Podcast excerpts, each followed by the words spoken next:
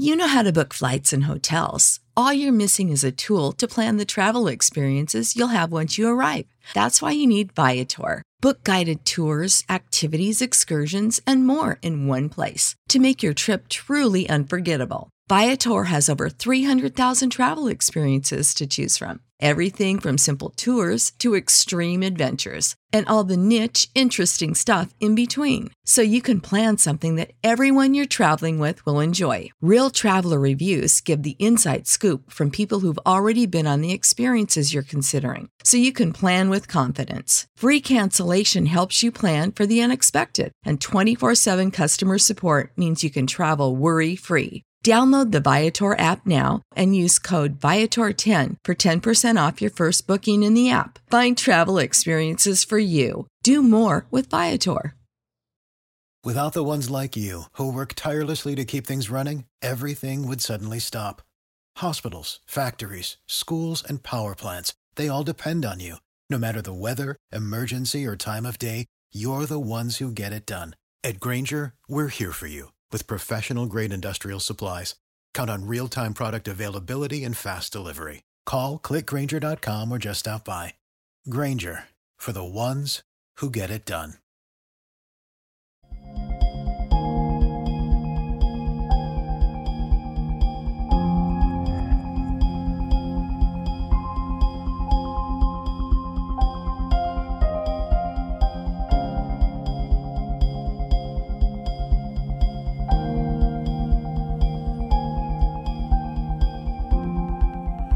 Good afternoon, my conscious co creators. Welcome to another edition of the Conscious Consultant Hour Awakening Humanity.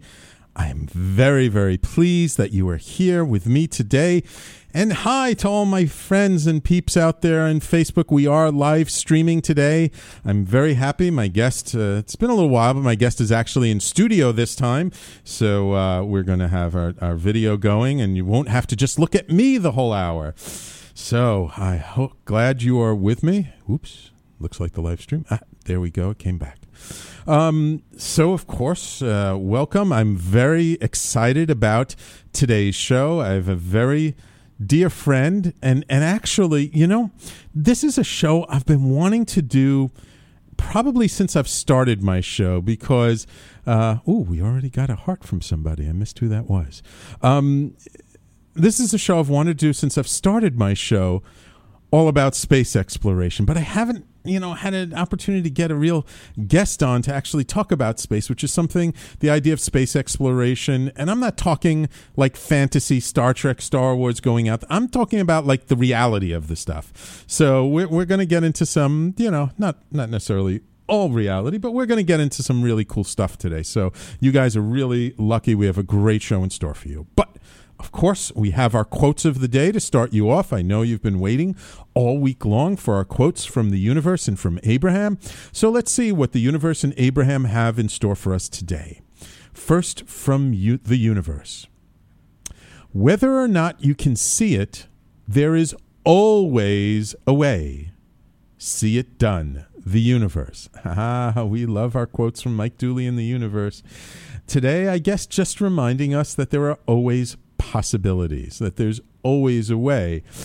Typically, there's a way and we just don't see it. You know, even in my coaching practice, often I ask people, I say, well, you know, how many different ways have you approached this problem? And they're like, oh, dozens of ways. And I go, really? Dozens of ways? I'm like, yeah, yeah, yeah, dozens. Okay, let's tell me, what are the dozens of ways? Well, there was this way and there was that way. And uh, I think there was one more way. I said, okay, so there were like three possible ways you looked at it. And like, yeah, I think three ways. Okay, so not dozens, three. And I said, well, are there more than three ways to approach the problem? And they're like, well, yeah. And I was like, well, what way didn't you try? And then, well, there's this, and then there's that, and then there's that. And then when we open up to the possibility that there are more ways than we've tried, then all of a sudden we begin to realize, oh, there are other ways. There are all kinds of ways. There are all kinds of things that because we tend to limit ourselves in our own thinking, that then all of a sudden we shut down our ability to really see these different ways that we could possibly approach whatever is going on. So I think what uh, the universe is trying to remind us today is that even if we haven't thought of it yet, that there is a possibility out there. There is a way out there. And sometimes it's not necessarily the, the way we would like, but there's still a way to do it. So, very interesting quote. Nice, short, and sweet today. Let's see what uh, Abraham has in store for us today. Ah, Anthony, welcome to the live stream, Anthony. As your world or your government or individuals within your government make decisions about what is better for you, and as they try to protect you from every possible potential experience, your lives become rather cumbersome, don't they? All you ever need is a vibration of well being. Abraham. Very interesting quote, and you know, one that um, I know relates to other things Abraham has said over the years around this whole idea of making laws and legislating things. And you know, so much we, we think that quote unquote bad behavior needs to be legislated out of existence.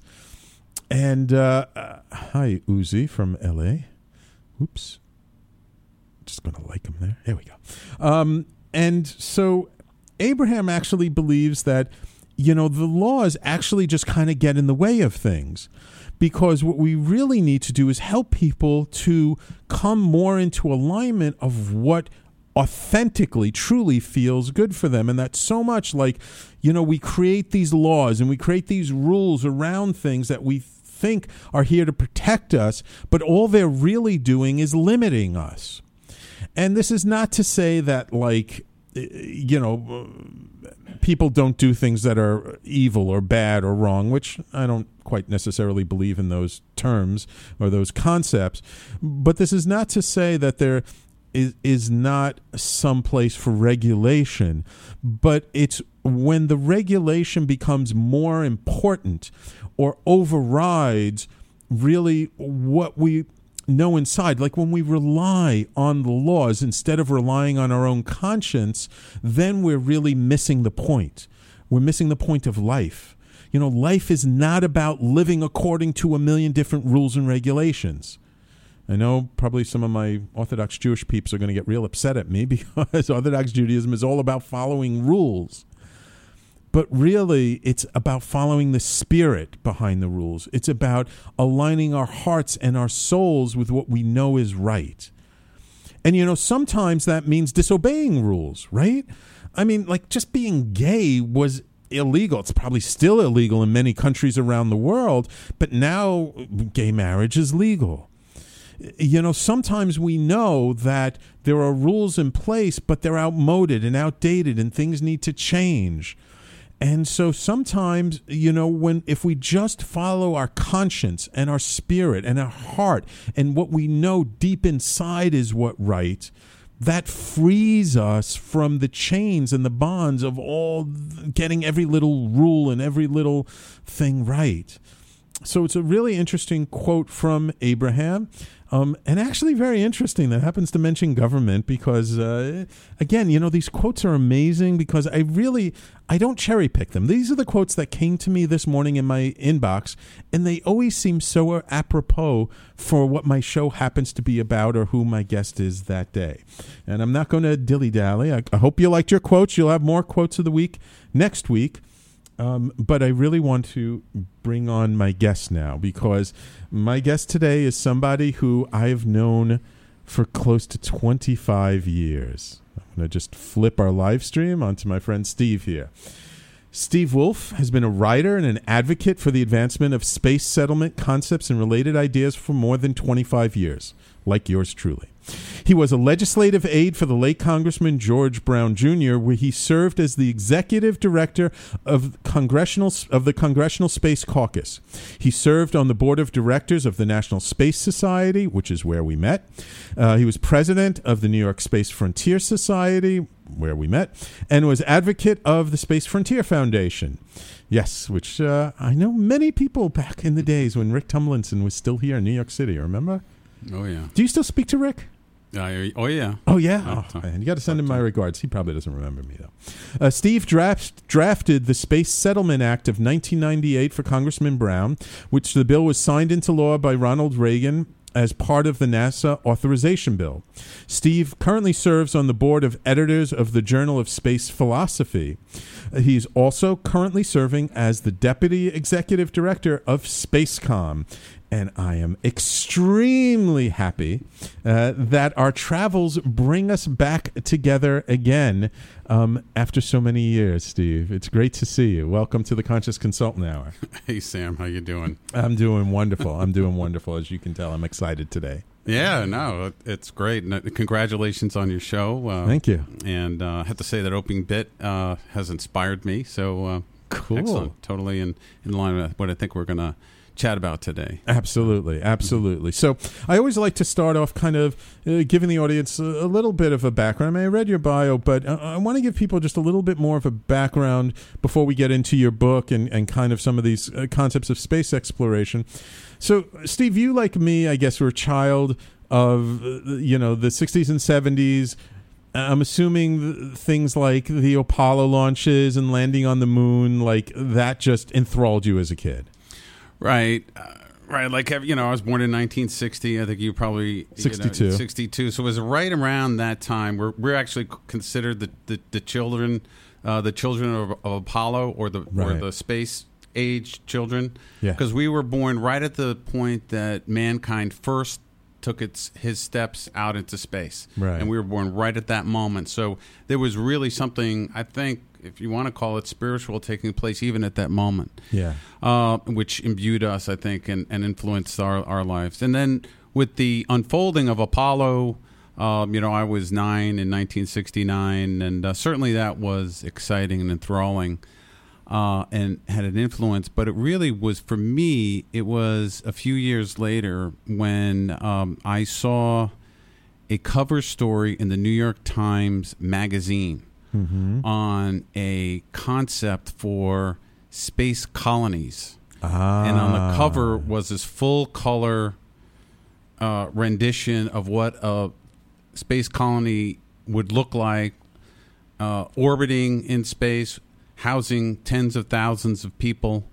And suddenly, space was completely transformed for me for me from a place where a couple of astronauts can go Right, and plant right. some flags and do some exploring Right. all of a sudden to a place where humankind could take a major step and expand out beyond this earth and, and it could be a place we could actually live and not just visit. exactly exactly Yeah. and that was the concept of jerry o'neill Right, the And- high frontier. and the high frontier uh, that he uh, that he wrote uh, the, the book that really and it transformed me and it transformed a lot of other people and uh, for me that was sort of the space moment uh, in, in my life that uh, that that uh, sort of set me on a path for what I've done and what's come after that Right, right. And and you know, I, I've said to people, you know, many times before that you know, growing up uh, as a little as a young child and like we were landing on the moon that we thought for sure by the year 2000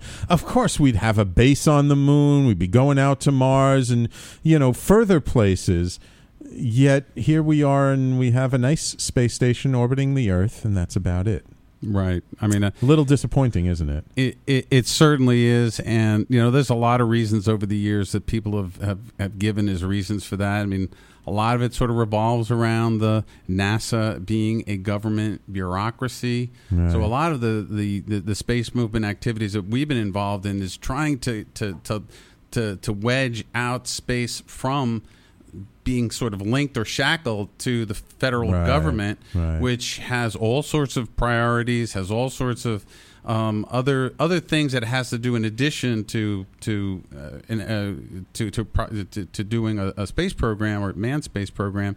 But if we could, if we could separate space from the government and put it into the hands of people who are excited in the private sector Right. who could freely um, uh, develop the, the these technologies, then that kind of a future might have been possible where we, we would see we at, at this point we might actually have seen uh, in an alternate universe uh, cities on the moon or Mars. right Um, so that, of course, leads us to where we are today, and uh, to to uh, uh, where we are today with we're suddenly now on on on the cusp of a whole new emerging commercial space sector. Yes, yes. You know, with so- Virgin Galactic, with Virgin and- Galactic and Elon Musk, Musk, and Space, yeah. SpaceX, right? Jeff Bezos, you know, is is on board. So we see all of this excitement, and who's who's leading the way? It's the space. It's it's the It's the It's the entrepreneur, yeah. yeah. Okay, but I do want to get into a little bit um, when we come back from break about how you ended up uh, working with with Congressman Brown and kind of why you know, as, as we said, that you know it's been so government like why you kind of initially kind of went the government route and what kind of got you to switch. So everybody, um, please stay tuned. You're listening to the Conscious Consultant Hour, Awakening Humanity, and my guest this hour is Steve Wolfe, and we will be right back.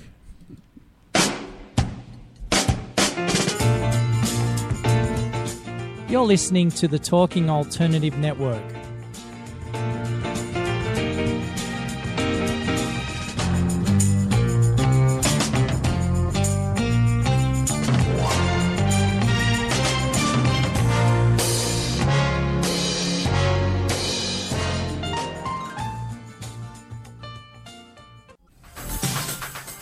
Hello, I'm JC. I'm Joan, and, welcome, to 21st Century Entrepreneur. We bring education, Insight, knowledge, awareness, trouble craziness, and fun, for you, the entrepreneur who's looking to build your business. and your community. Listen every Friday from noon to 1 Eastern on talkradio.nyc. And you can tweet us at 21st CE Radio or Talk Alternative. Talking Alternative Radio, 24 hours a day.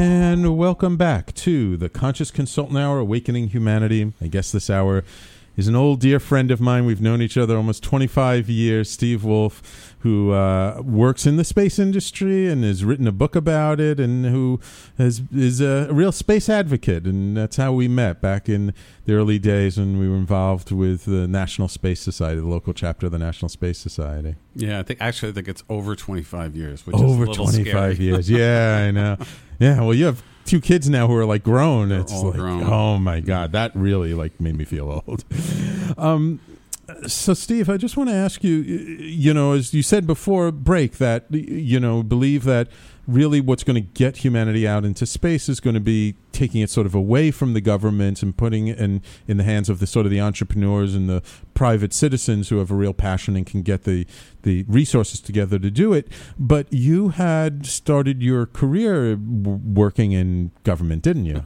That's right. That's right. Um, right. So I took that uh, earlier. I took. I, I told you I was inspired by uh, the work of Jerry O'Neill, right and that sort of dictated, you know, what I wanted to do with with with my career, and and uh, led me to to Washington D.C. Uh, to do space policy for uh, uh, on on the congressional staff. And uh, yeah, at the time, I was very much a uh, person who thought that the government should be the one who could lead our way into space. I still actually held that belief, and it's so, were you like a political science major in college or something i mean um not a. I was Or a communications major, Oh, so it's sort of okay. you know, and and um, it was uh, it was not the exactly the route that I expected to go to, but I took a trip to Washington. And kind of what they, I, I caught Potomac fever, as they call it. So Ah, once I was down okay. there, and I realized, wait a minute, this is where I've got to be. Right. And so that was really um, that, that's where I, I focused my efforts. and and uh, no congressman brown was a congressman from california that's right. Uh, That's right. were you from california at the time No, no, no. New York. Uh, however, he was uh, had so much tenure in in the House that Mhm. um, it wasn't really. Whereas other more junior members may be careful to select their staff from their congressional districts, right he had such tenure that he really was just focused on who who the best talent he can get, you know, in Ah. Washington. So So I guess he saw like your passion And- yeah, he and- shared. He very much shared my my passion. He liked to call himself a, a, a space nut. Um, he had uh, he was chairman of the science committee and had inscribed in the uh, in the main hearing room the proverb "Where there is no vision, the people, People perish." perish, right. yeah. So that's a famous proverb, and it was a favorite one of his. So he very much understood that we have to be thinking. Uh, we have to be visionaries, and he was a Yes. visionary himself. So Yes. when I went to him with uh, a crazy bill idea for the Space Settlement Act of 1988, he was uh, uh, quite surprisingly was very supportive of it. Uh, Mm-hmm. Introduced the bill uh, uh, against the advice of his other senior uh, Oh, staffers who were not all that thrilled by the idea Yeah, yeah. because it was uh, really way ahead of its time. Um, but actually, the uh, the legislation actually wound up getting uh, largely folded into uh, an authorization bill that actually was signed into law by Ronald Reagan. So, Mm-hmm. Yeah, um, and uh, the one good thing he did. that was the one good thing he did. Right, right. So, uh, okay, so we let, let's just get it out of the way for my listeners because you know I always come up against this argument all the time, and and I have my own answer to it, but I want to hear your answer to it. Of you know, so many people say, "Oh, how can we think about going into space and using resources for that when we have so many problems down here on Earth?" Um, uh, you kind of alluded to it a little bit, but but what's your answer to those critics? Well, you know, my I feel very uh, sympathetic to that. Uh, to those uh, concerns, uh, Mm-hmm. unlike other some of my, my friends in the advocacy community will just sort of try to dismiss those those uh, Right. reactions. I mean, we do have serious issues. We have, um, you know, we're a human family, and we need to be sort of be very considerate. We need to be much more considerate of each other, Absolutely. right? So we actually, I kind of like what Bernie Sanders said. I don't mean to bring the politics of the moment into it, Right. That's but okay. what but what Bernie Sanders, somebody they were, they were asking about his religion. He goes, you know, I believe that we should be in a situation where we care as much about anybody, in our- uh, care as much about the child who's starving on the other side of the world as we do about our own children. Yeah. And to me, that like summed up like where we should be as as, as a global culture. Right. So uh, you know, and that, and that that encompasses environmental concerns and Right. uh, human rights concerns and, and civil rights, all all of that. You know how we treat each other in general. So you know, there's um, so I agree with that. Um, however, you know we we are um, we are a a people, and this is sort of starts actually now getting into the, the nature of my book. We are a person, we are a, a species that is just has a ravenous appetite for the unknown, to knowing the unknown, to the, our our curiosity, our desire to explore beyond where we are today. What's over the next hill? What's what's across that ocean?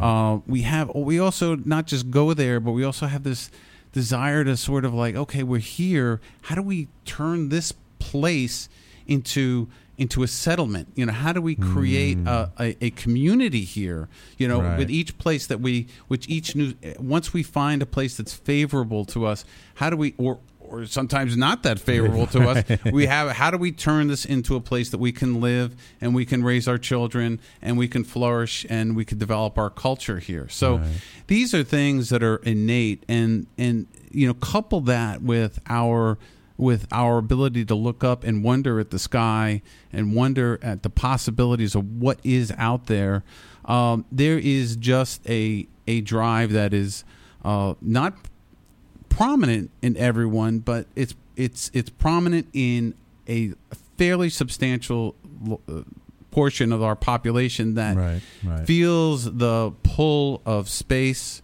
And then and then once we realize well wait a minute the moon and mars those are places we can go. And we realize that we you know we have the means of going there. And the, the, the it's a draw unlike any other. So Absolutely, you know, it, it, it's a great motivating factor, right? They say if uh, you want to motivate a kid to do anything, there are two things that will always motivate kids: dinosaurs and spaceships. you know, it's like innate, and and uh, you know, my answer is always uh, also to point out to people that yes, we need to feed the hungry children. But we also need to give them a vision for the future to make them to want to live and that also there is so many benefits that come from an active space program because you're doing basic science, basic research that help improve our day-to-day lives. And you know, I used to know it's been a while, but there used to be so many technologies that came out of NASA that were commercialized, especially in the medical industry. You know, the insulin pump and prosthetic devices, and and and just all of these sort of at the time cutting edge technologies that made its way into our daily lives that helped our lives today. Mm-hmm you know, because you're doing such basic right. research. And actually, that actually gets to what I'm doing right now with with SpaceCom, which is the uh, the, the Space Commerce Conference and Exposition, which is an event that takes place in Houston, Texas, November mm-hmm. 15th through the 17th.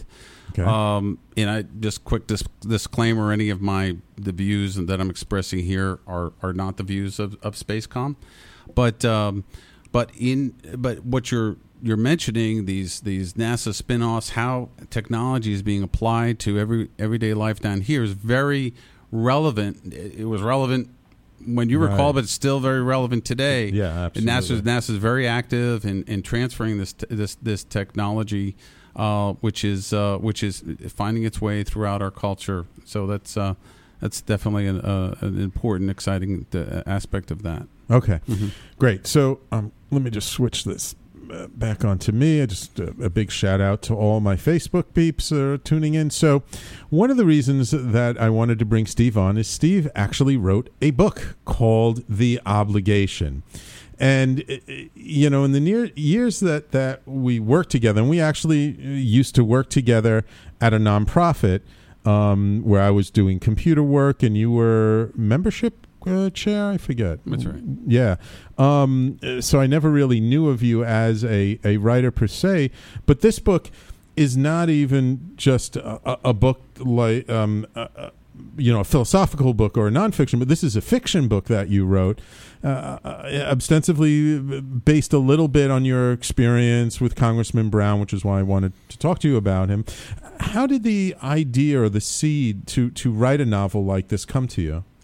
Right. So the um, well, the seed of the book is uh, it goes back to um, and this this gets to um, uh, spiritual experience, our, our, our mutual interest in mm-hmm. spirituality. I had been on a a retreat.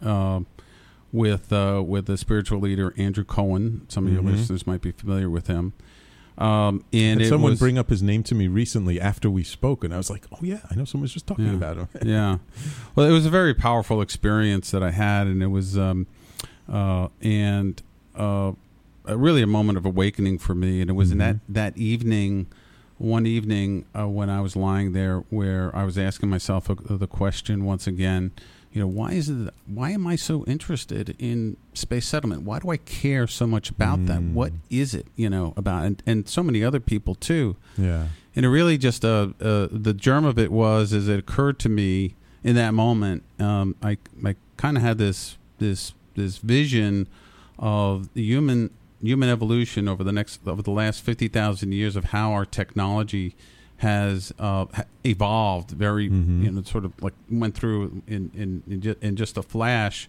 and it really occurred to me that it, it occurred to me that um, uh, in in that moment that that humankind has always been on a path leading towards expansion into space. Mm-hmm. So we'd always been on that path, and that was what we actually are we're meant to do. If we were meant to do other mm. things as as well, that that's fine. But one thing we were clearly meant to do was to develop the technologies and learn how to manage the resources of the planet such that they can be fashioned into ships that could carry the seeds of life off to other planetary shores. And that was really the that was the that was the germ of it. And then over the over the next few years, I really developed it. I, I developed those ideas and and, and, expanded on it through contemplation and so forth. And when I had a bit of a thesis together, I said, well, okay, how can I convey this information? I, and um, I realized that it might be more interesting to convey this information in the form of fiction. so Oh, along the okay. lines of um, I, I would have been had been a big fan of Carlos Castaneda Ah, and the yeah. Celestine Prophecy. Yes. Uh, someone compared the book to the um, uh, Plato's Republic. You know, where you where you were using a fictional, you know, uh, uh, me- mechanism to Right. convey uh, some information, and and uh, so that's that's sort of what I did. So that's uh, Uh, ju- just quickly before we went to break, so over how many years from the time you had the the inspiration to when you finally published it? How many years was that? let me see the the first inspiration was 2002. I 2002. And you- 2002. So when I I decided, okay, I'm gonna I had an I probably 2005. I started to sort of write it in in, in earnest. And Okay. then and then about 2013, I finally wow, got it, got it out there. Yeah, So like uh, that's like between like eight and eleven years. yeah. Wow. Mhm. So that that's not not not an overnight thing. It it definitely was something you sat with and germinated and developed over time. Yeah, yeah, and it was uh, right. So it was, yeah, it was a process. Wonderful, Mhm. wonderful. Okay, we're going to take another quick break, and when we come back, let's like dive into what the story behind the book is and uh, any other things that may come up along our way. So, everybody, please stay tuned. You're listening to the Conscious Consultant Hour, Awakening Humanity, and we'll be right back.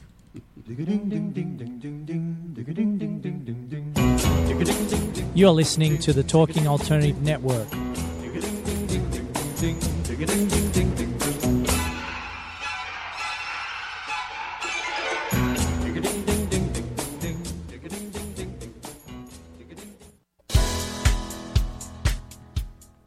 Hi, this is Rob Kay. And I'm Callie Alpert. Are you looking for a show where people talk about real stuff like life, love, the pursuit of being yourself? Well, then you have come to the right place because the Rob and Callie Show is doing just that. For the last 10 years, Rob and I have been having our own version of Sunday morning therapy sessions on the phone, and now we're bringing it to the radio. So tune in and call in live Wednesdays 8 to 8:30 on talkradio.nyc. And that's Eastern Standard Time, so join us.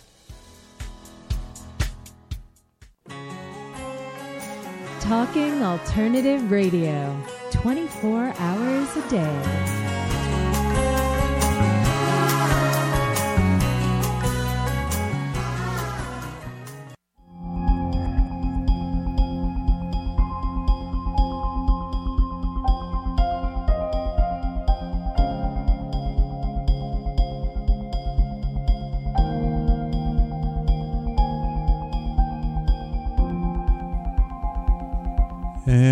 Welcome back to the Conscious Consultant Hour, Awakening Humanity. I'm uh, very happy that we're here in studio with my dear friend Steve Wolfe, talking all about um, his uh, relatively recent novel, oops, and uh, called "The Obligation."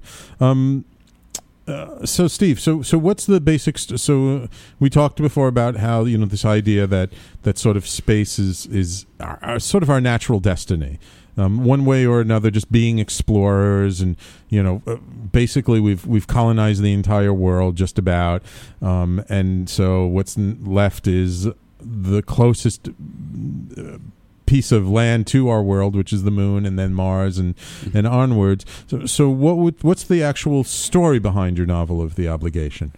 Right. So we we actually we spoke a little bit of my, about my history on, on the hill. So you sort of set that up, and then um, and then the sort of flash of insight that I had uh, uh, over a decade ago, uh, and uh, you know, there's this maxim. You know, you write what you know. I decided that I wanted to do this in fictional form.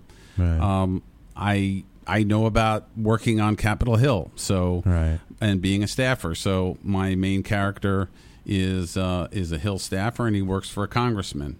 And uh, and, and and like the um, like the Carlos Castaneda books, uh, the way Mhm. uh, uh, or, or the way of the peaceful warrior. That's another one.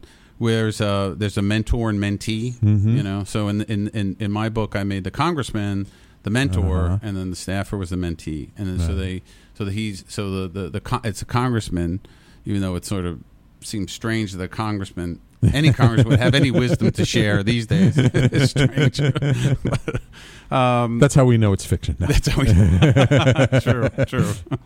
But uh, but there are actually you know Yeah. uh, many many great legislators that unfortunately they get kind of get lost in all the noise. Um, yeah, absolutely. uh, and then that's true. Um, but uh, so that really that that's the basis, and the the the um, uh, the, the the staff person is um, is sent on a journey, you know, uh, Mhm. with the assistance of this of this mentor, where he's he goes off and he he interviews six different individuals who represent what what what I'm calling uh, endowments. Ah, so okay. now I, I kind of in earlier I kind of I gave away the I, I was it was a bit of a spoiler to, to say where I was at in that that epiphany I had Right. uh, way back when that that's something that comes like at the end you know that's sort of Ah. what the the guy gets at the end of his journey Right. um uh, uh but still you know encourage everyone to read the book of course of course. but uh, the um, but you know, in sort of unpacking this idea, you know, we're we're meant to do this. You know, we're meant to do this from the beginning. You know, I I I, I realize well, wh- what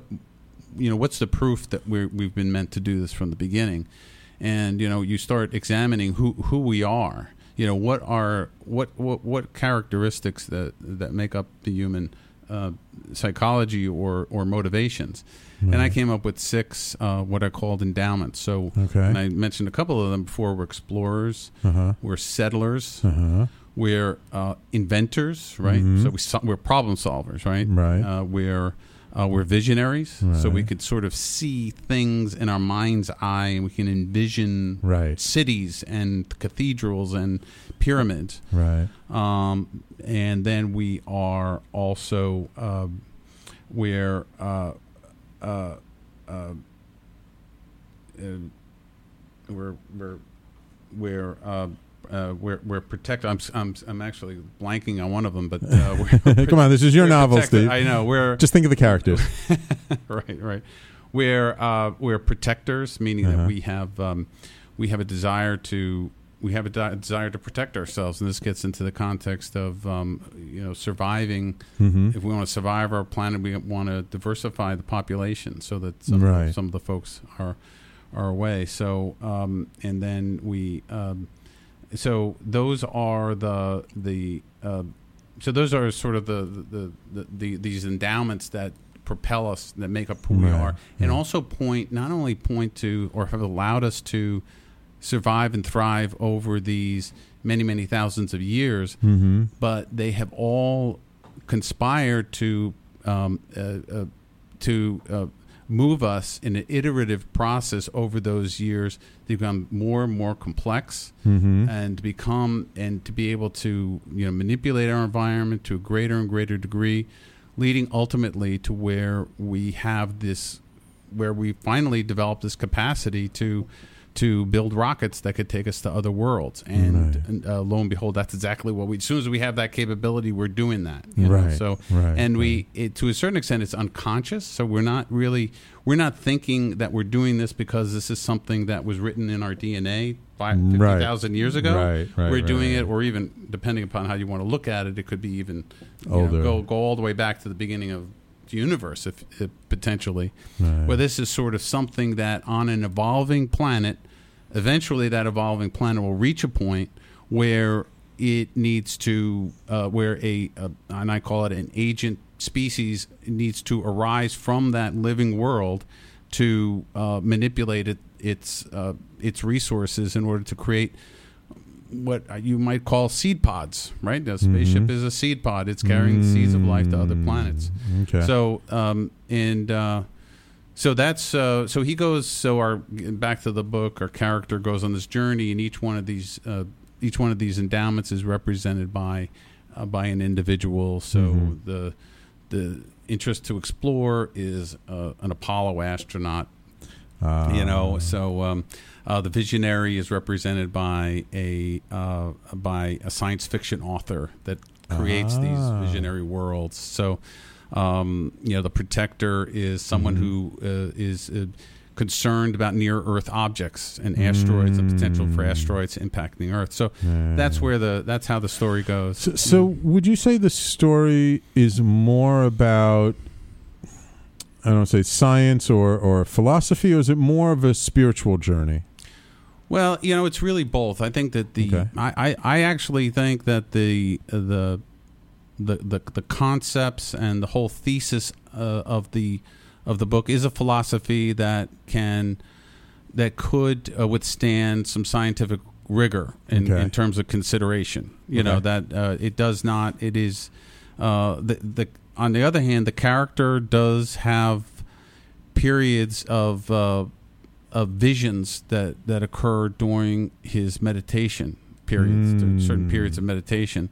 So there is sort of an ethereal component to it where he he sort of uh, he sees himself in orbit or he sees he sees himself propelled into the center of the galaxy and Ah. and all this and sort of um, so there there's that but then the the um, and of course there's the story but the heart of the philosophy itself is you know you could you know and, and this gets to the whole notion and, and, and calls the question the um, uh, uh, Darwinian uh, evolution, right? Okay. So in Darwinian evolution, everything is um, happens by chance, right? So there's a Right, chance right, right, thing, and so natural selection takes place, and and the fact that we have a frontal lobe that's able to do all this complex uh, abstract thinking was sort of a serendipitous occurrence in nature, nature at some point that you know that just uh, uh, allowed us to do the things that we do, and we we sort of accept the scientific community largely accepts that as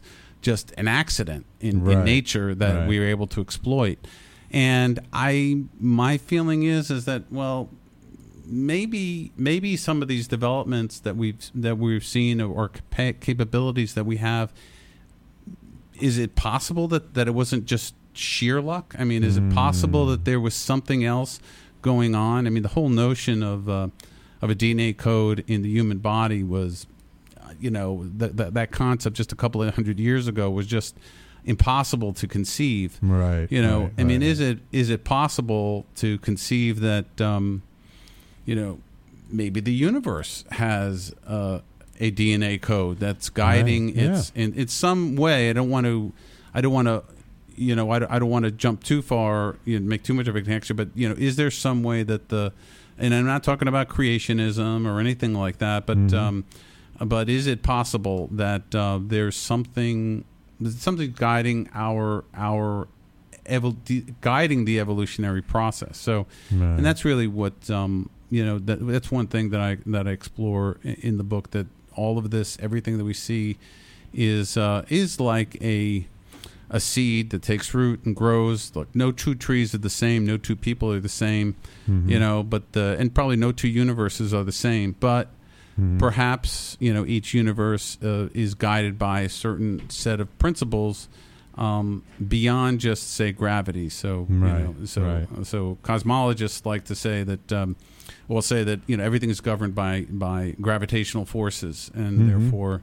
Um, that's how how uh, you know the all the the planets and galaxies sort of and, and, and star systems sort of fell into place, but um, you know maybe there's something else. more of a design to it and and it's kind of interesting also over the last i don't know 20 30 years as we you know become uh, look closer and closer into the universe and what makes it up um, and and quantum physicists actually end up turning very spiritual and that some of the things that mystics have said for centuries is starting to be borne out by the scientific research into what makes us up.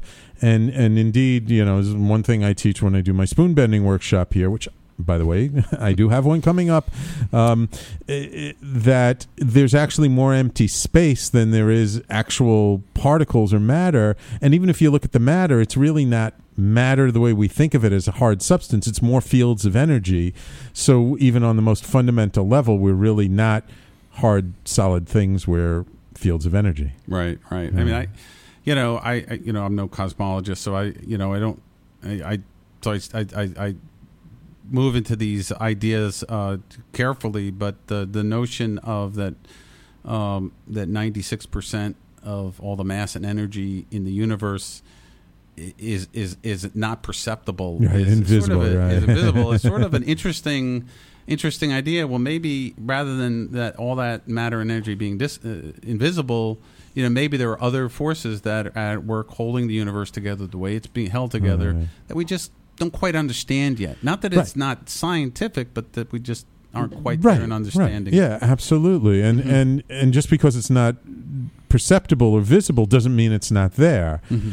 You know, people have a hard time with just even the concept. Some people have a hard time with the concept of the human body having a spirit, something uh, ethereal associated with it. Yet, you know, again, if 96% of the universe is imperceptible, why is it so unbelievable that a physical body could have an energetic side to it or an energetic component? Mhm. And that um, we can um, have more, uh, that there, that there can be more going on than we perceive because Mhm. throughout the, the the evolution, uh, right? th- there was always a level of understanding, and then when our level of understanding grew, uh, we were able to perceive or see more. hmm Yeah, no, it, it, exactly. Yeah. to, um, I, I, I do want to get back to the book a little bit, you know. Or Okay, do Let, us do that. Yeah, let's take a break first, and then we'll get back to the book. And then I also want to ask you a question besides the book of why should the average person care about these concepts? Why should you know the average office worker, the average Joe Schmo? Why should they care about space? So we'll talk about that in the book and more with my guest Steve Wolfe Mm-hmm. when we return.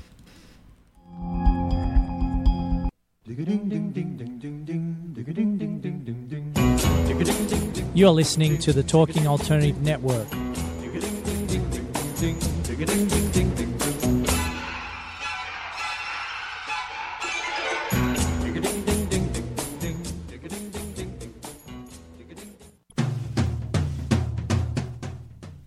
Are you into comics, movies, and pop culture at large? What about music and storytelling? Then you're in for a treat. This is Michael Dolce, your brand new radio host on talkradio.nyc. I've been professionally writing and drawing comic books, screenplays, and music articles for over 15 years. Catch my new show, Secrets of the Sire, Fridays at 11 a.m., and get the inside scoop on the pop culture universe you love to talk about. For more info, go to secretsofthesire.com right now.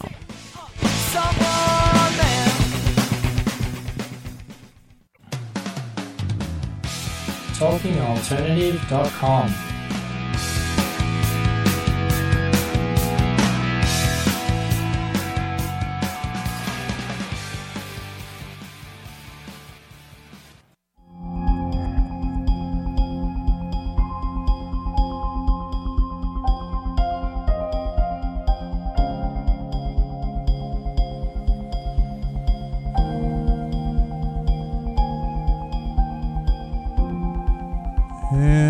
welcome back to the Conscious Consultant Hour, Awakening Humanity.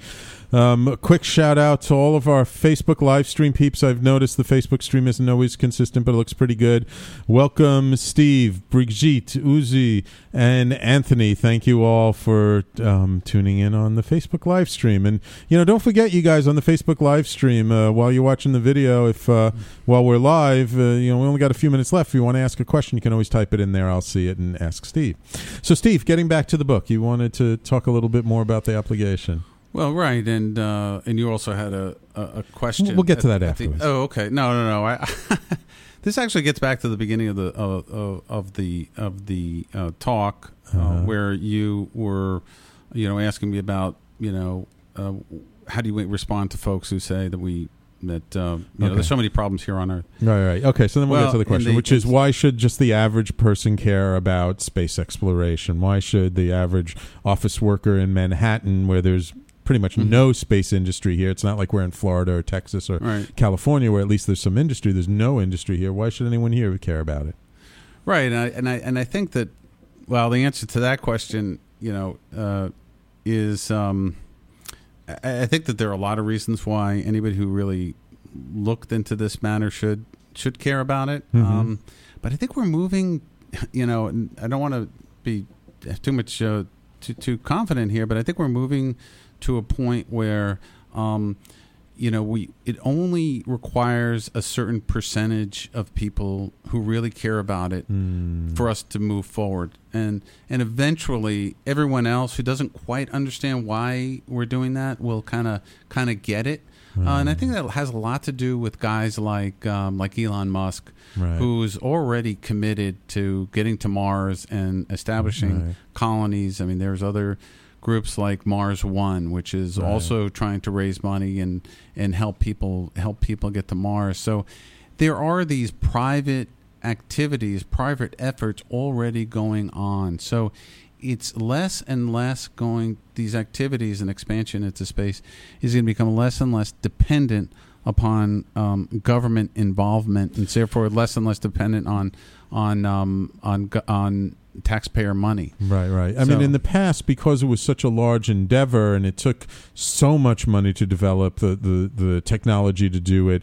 you really needed government centers to do a lot of research and development to do it. But now, as various technologies have developed from everything from electronics to computers to uh, life systems and, and uh, you know uh, uh, materials technologies now that the the pricings has come down now it's actually within reach of a private venture to be able to afford to do something as fantastic as creating a, a colony on Mars Exactly, and it's not and it's not the government not going to be involved. I mean, Right. you know, we we have to remember we're NASA's spending almost twenty billion dollars a year. You know, that's a that's a bit of money. Now it's only about Mm-hmm. Yeah. half of one percent of our of our um, of of our the federal budget. budget right However, um, it's it's significant, and but the, of all the federal programs that come under fire, that's the one that most people think it's money well spent. right So there's there's not a there's not a uh, a hue and cry that we've got to cancel the space program. That really just isn't the case. Right. And and you know, I've seen studies in the past that said for like every dollar spent on the space program, there was like $11 worth of private industry developed from it. That it's really truly an investment, not an expense. Exactly. You know, the maxim is not a not a single dollar of the of the space program is actually spent in space. It's all spent. It's all spent down here, right? right, exactly. So it's all it's driving the engine, but it not more than that. It's it's driving technology. It's driving innovation. It's driving STEM. I mean, kids. I mean, still kids are uh, get excited about space, about the possibility Right, of, right, right. and are, it, it keeps them interested in, en- in, getting interested in What- energy. What, math. about the fact that, like now in the media, we've seen so many movies being created about space exploration, about the idea? I mean, everything from Gravity to Interstellar to uh, The Martian. Uh, I mean, and uh, not to mention the myriad of science fiction um, shows. Like now, that again, they rebooted Star Trek, and and there's a new Star Trek movie coming out the end of this year. I mean, isn't it becoming sort of more uh, uh, uh, almost uh, like in the daily consciousness in a way? Like people just expect it. Right. I mean, great science fiction shows. I mean, we're definitely in a renaissance, you know, in terms of the media, film, and television. Right. With with all of that, uh, which is really exciting because you know, basically, because you know, Hollywood, they're only going to produce what they think is going to help make them money. Right. And these movies are making making them a lot, a of, lot money, of money. To the point where. Um, I had a scriptwriter took my book and converted it to a script and is Oh, now really? trying to. Uh, yes, we're we're talking we're talking about making it a six part series. So we're, that that's oh, cool. exciting All right. development. Let us know if, when that happens. We got to have a premiere here. When when that happens, Steve, you got to promise me. All I want the exclusive. Absolutely, absolutely. So, Cool. yeah. So yeah, no, that's uh. So yeah, the, I mean, The Martian. You know, right. Th- these movies are just capturing the imagination. So they really, the mood is just incredible right now. And so, Mm-hmm. Whereas maybe ten years ago, you know, if you had asked me how close are we to human settlement to space, and it's like, uh, you know, I don't know, fifty, you know, Yeah, hundred especially years after the uh, Columbia blew up, our second lo- losing a second space shuttle. Right. You know that that was back when I had my business Astro Expo Mm-hmm. in, in the space industry, and after Columbia blew up, I mean, trying to work, you know, creating a virtual space trade show for commercial space, and Mm-hmm. when the Columbia blew up, I mean, that was it. I mean, the industry was depressed for a while, and I had Mm-hmm. to finally shut down the business. It was a little bit ahead of my time, which is typically what happens to Yeah. me. Um, So yeah, no, you're right, and that's what's happening. There's like so Yeah. much i i in, in the wake of that. Maybe Yeah. maybe largely in the wake of that, we realize that well, the shuttle program can't go on forever. Right. I mean, the And there is no shuttle program now. There's right, and and to, a lot of this activity is really driven by the. There's no shuttle. Okay, how do we get up to the space station? Okay, and then we created this program that that uh, called Commercial Crew.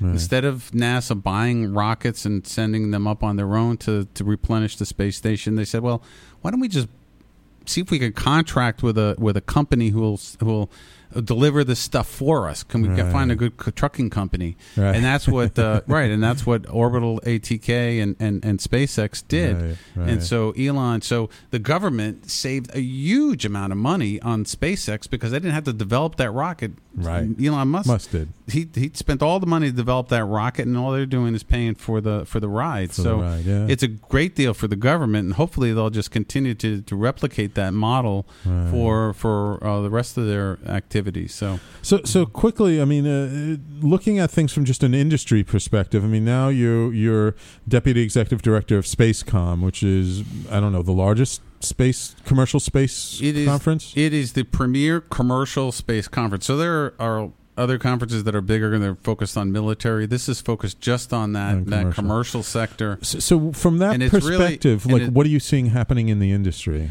Right. So um, it's really all about what's going on in low Earth orbit. So it's called Ah, the Leo Leo, Leo, uh-huh. economy is is sort of a term that's being coined.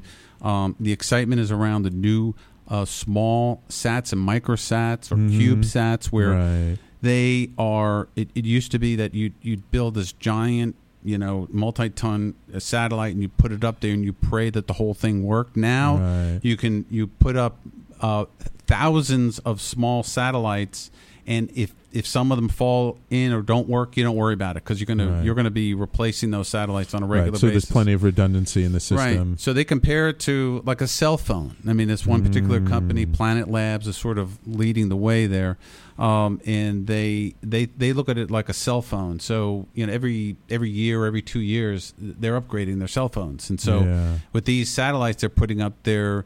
They don't expect them to last for decades. They Right. only last them to expect them to last for a couple of years, and they're they're going to be Ah, replaced. So okay. that's where they're getting smaller and smaller, easy to replace. It gets to be that um, you know a single company could buy its own fleet of of of, of satellites, communication satellites, or whatever sensor satellites. You know, now the reason why we used to do like one big satellite and it would have to last for years is because the expense of launching it into orbit was so great. Has the cost for going up into orbit dropped that dramatically that it's really become affordable now? Well, well part of it is part of it is the launch uh, and, and how much the cost for the launch. The other part is the instrumentations on Right. the satellites Right. themselves, the, instrumentation and the electronics and and the software. Particularly, the software has, Yeah. made it, it you able to, sh- to shrink it. So it's a combination of uh, shrinking the size of the satellites and the cost of getting into orbit coming down. So you see, uh, you know, Elon Musk, SpaceX is really driving down the cost of that. The rest of the industry, even the legacy, Boeing and Lockheed, Mhm. they've got to respond in kind to reduce their cost. Right. Arianespace, which is another one, they're all, you know, so it's you have these disruptors, right? So you know that term. So these industry disruptors are coming in. All right, Steve. Unfortunately, I'm going to have to cut you off because really it's at the end of the show. Oh, okay, I'm sorry. If people are interested in the obligation, where can they find it? Right. So it's the obligationbook.com, the obligationbook.com, or just Google Steve Wolfe, the obligation, and they can find it.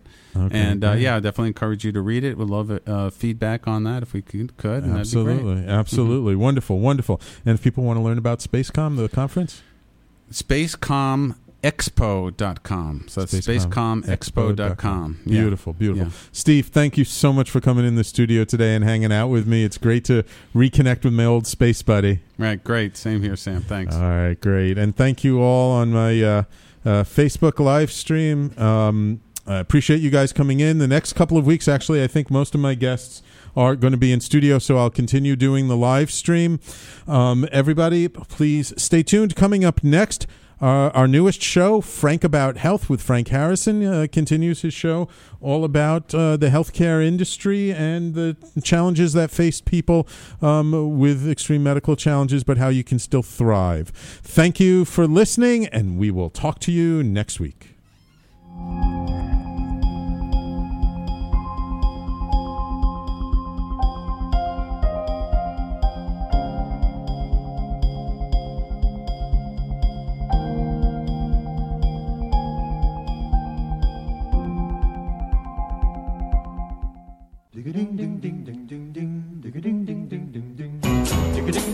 You're listening to the Talking Alternative Network.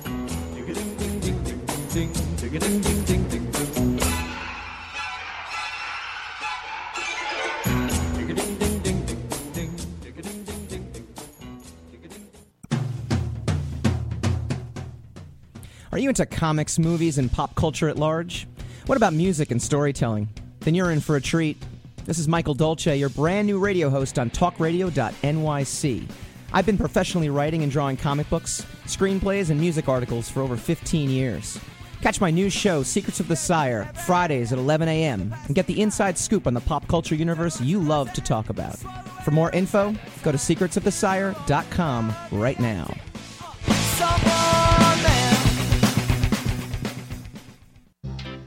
Hey, all you crazy listeners. Looking to boost your business? Why not advertise on Talking Alternative with very reasonable rates? Interested? Simply email at info at talkingalternative.com.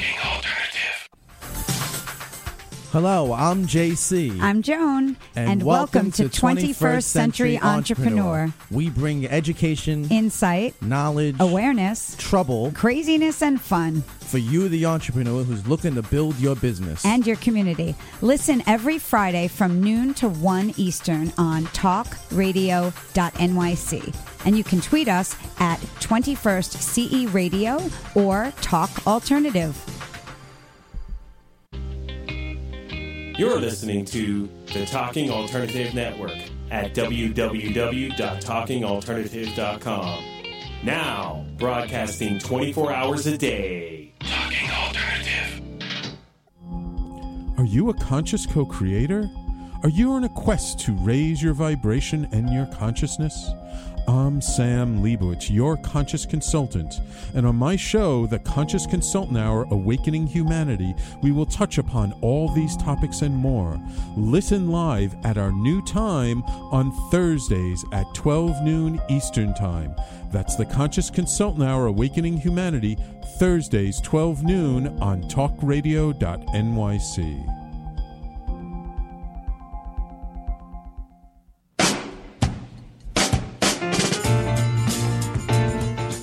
You're listening to the Talking Alternative Network.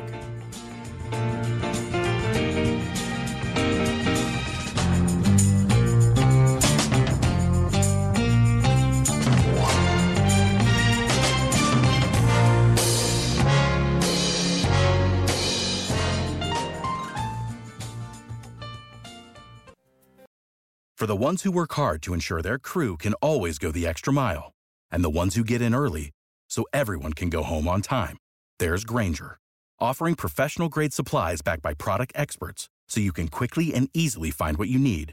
Plus, you can count on access to a committed team ready to go the extra mile for you.